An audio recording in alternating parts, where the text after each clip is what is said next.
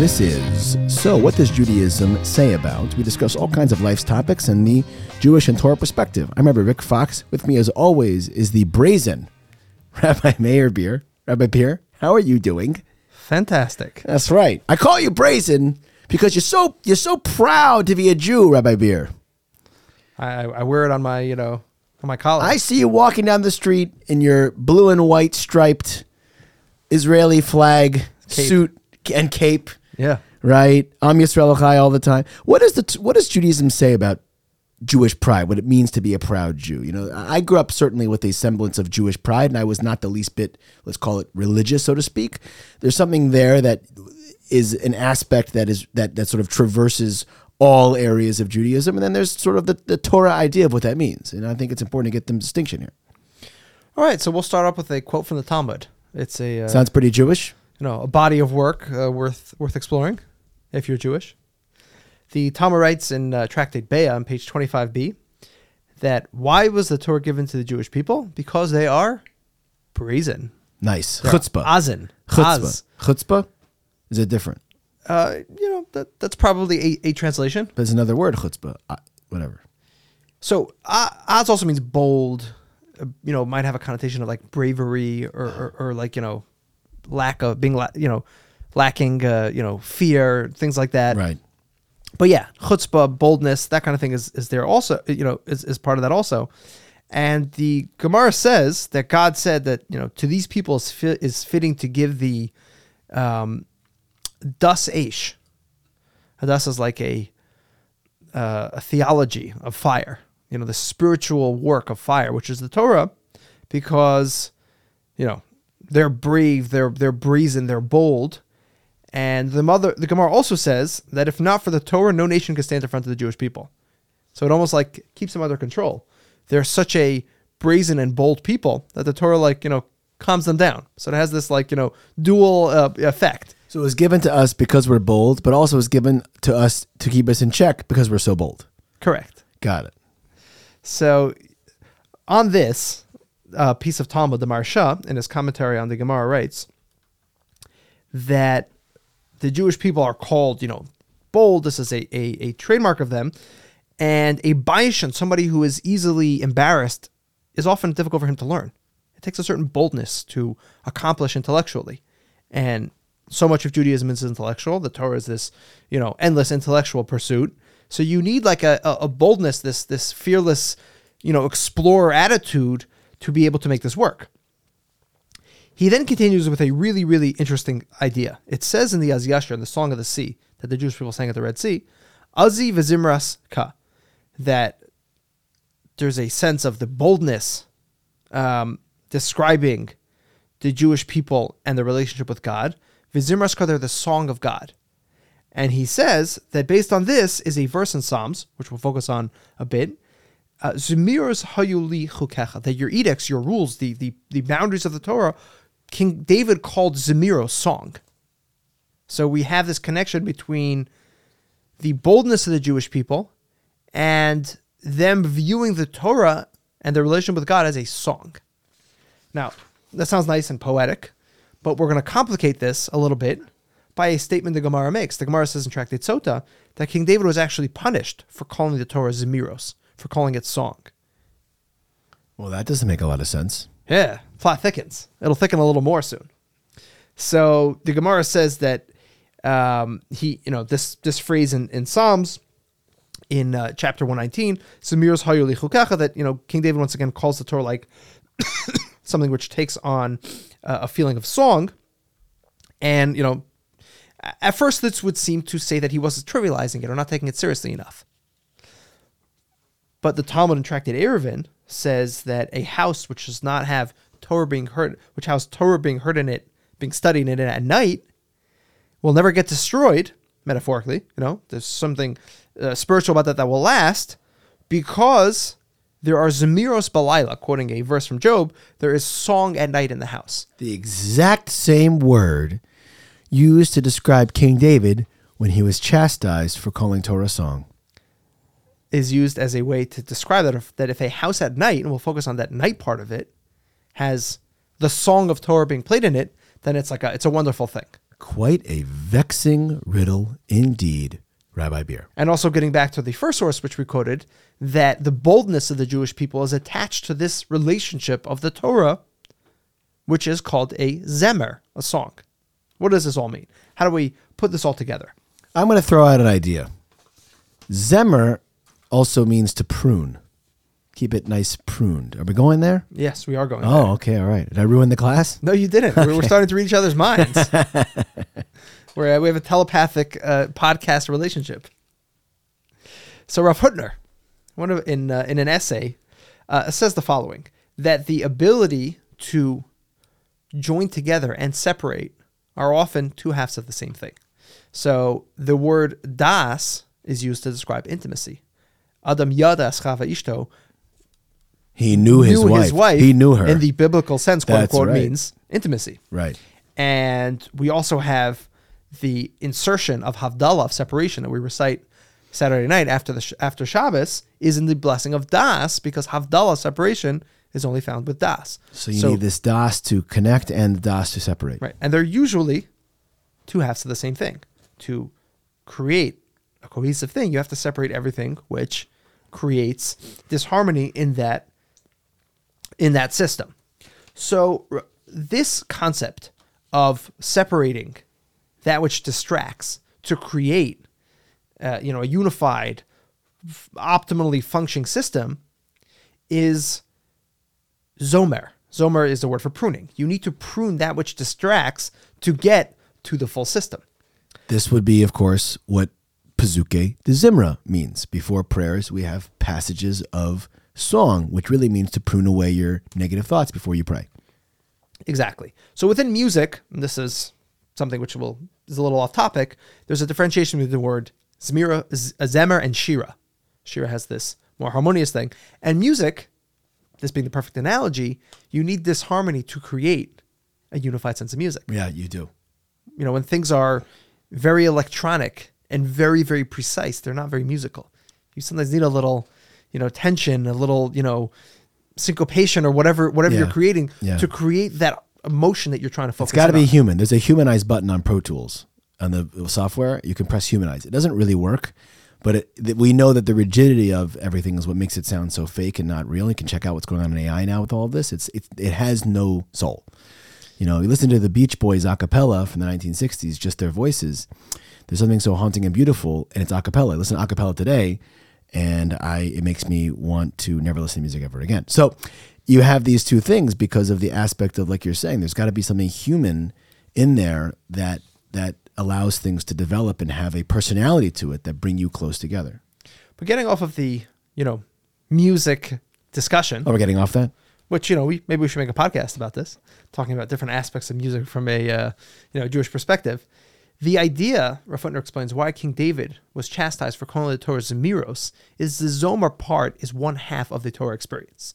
You need to have the experience where you are using the Torah ideology to remove yourself from negative influences and to remove negative influences from yourself. But you also need to then, once the negative is removed, have that fully operating, fully functioning system that's running as smoothly and and and and, and as best as it can. So to call the Torah the Zomer, the the you know the kind of the disharmony and and how it allows you to deal with that is half the picture. So I also forgot we're talking about Jewish pride. I'm curious how this all relates. Yeah. I literally was sitting here thinking, what is what are we talking? Oh, right, Jewish pride. So I, I'm I'm now super vexed. Where, where, where are we going? All right. We're, we're leading down a mysterious uh, path over here. So getting back to this, you know, discussion of Torah, which we'll then get into Jewish pride and Jewish attitude. Ah, um, the Torah, a person's religious, you know, the way they, they express themselves, has two parts to it. There is a way to deal with negativity. And when we look in Psalms where this where this verse was comes from, the context of this is all in how to deal with the Torah when a person is in a difficult time. So, quoting some of the verses, this is from the 119th chapter of Psalms, which is actually broken up into sections on the Aleph phase. This is in the seventh section, which has a lot of implications. Um, the King David writes, uh, "This is my comfort in my affliction, for your word preserved me. Will for sinners taunted me exceedingly. I did not swear from your Torah. I remembered your judgments of old, um, and I was comforted. And your statutes are music to me, in this difficult time. But there's more to Torah than just that. So if we're going to say where there's a place for Jewish pride, as the Maharshal connects Azus to Zmira, a person needs to have that boldness, that attitude when they're faced with situations which will seek to undermine their Judaism. You sometimes need to react with that Azus. And perhaps this is the reason why Azus was a you know, a character trait of the Jewish people, why they were given the Torah. Because if you don't have that boldness to stand up when there's adversary, when there is a, you know, a culture which seeks to diminish the importance of your values, you can't be bold, you can't be brazen about what you stand for. You may not get to the second half of that harmonious end system that you're looking for. And the Zemiros, the Zomer, is an essential part, that pruning away of the negativity, which needs that Azus. So the Aziv Zimras Ka is the connection between the Azus and the Zmira. Now, ideally, you don't have to live with that attitude and that, you know, jumping out at people that question you. That, that's not the ideal, but often you're going to need that as a tool in your war chest to get to that end result. You're going to be facing, you know, some of the things that King David faced, that, you know, those difficult times, people seeking to undermine you, people questioning your your authenticity, and only with a little sense of attitude can you get to the second half. And that second half being what? Like, what is this Jewish pride we're dancing around? What, what, how, would, what is it? So I'm, I'm, I'm gonna I'm gonna give you know some simple examples. You know, you're you're you're you're walking down the street and you know you get you know some anti-Jewish, anti-Israel things your way. You know, sometimes you can you can be a little bold and confrontational about your in your reactions.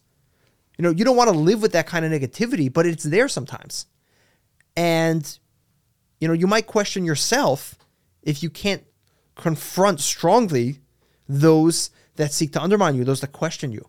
You know, how are you going to be able to be happy about your values if when you're conf- if when you're confronted if when your values are confronted, you can't stand up boldly for them. Right. So I think I think that's really it. I think that the boldness that we want is in re, in response to defending values that are worthwhile. There's a there's a bravery to defending strong values, but the idea of just the negative, obnoxious Jew, which is a caricature that is very popular in today's and yesteryear's media, that is a that's a misuse of this attribute that could be used for so much beauty of defending the Jewish people. It's not like we're if Jews are behaving badly, there's not there's not there's not what to defend. There's not what to be bold for. You know what I mean? But there when but when you look at what Israel has accomplished and how how um, how uh, over and beyond they go to protect civilians and how ethical the army is these things. So then it gets very frustrating when the when the IDF or Israel is attacked for human rights violations when it's the most sane calm nice army in the world. That's frustrating. That's a value worth defending. But there are things that are not worth defending and how do you prune prune those away? And what do we leave with for Jewish pride? How does how does someone walk with this if those values are not clear Right, and to get to your point, if you're constantly pruning, you're not going to be left with anything. Pruning, and this is what you One always of have to realize. What- What's that Japanese tree that they're always cutting? All, the bonsai tree. You got nothing left. Yeah, maybe those are supposed to be small, but we want our, you know, we want to prune out the negativity, but we want to be mostly focused on the positive. And perhaps this is also one of those critiques of King David, perhaps, perhaps, um, that there's a little too much pruning and not enough of the Shira, where we're ultimately, you know, more positive, you know, less antagonistic, less confrontational. But we do need that tool chest within us. So I think a parallel to this is a is a a um, a discussion that the Talmud has with Rav Ada Bar Ava. So the Gemara says that Rav Ada Bar Ava was a person that was, you know, willing to do everything for his values, and there was a person that was acting very inappropriately, and the Gemara has a describes how Rav Ada Bar Ava publicly confronted this person, and this behavior seems like that kind of that vigilante like behavior.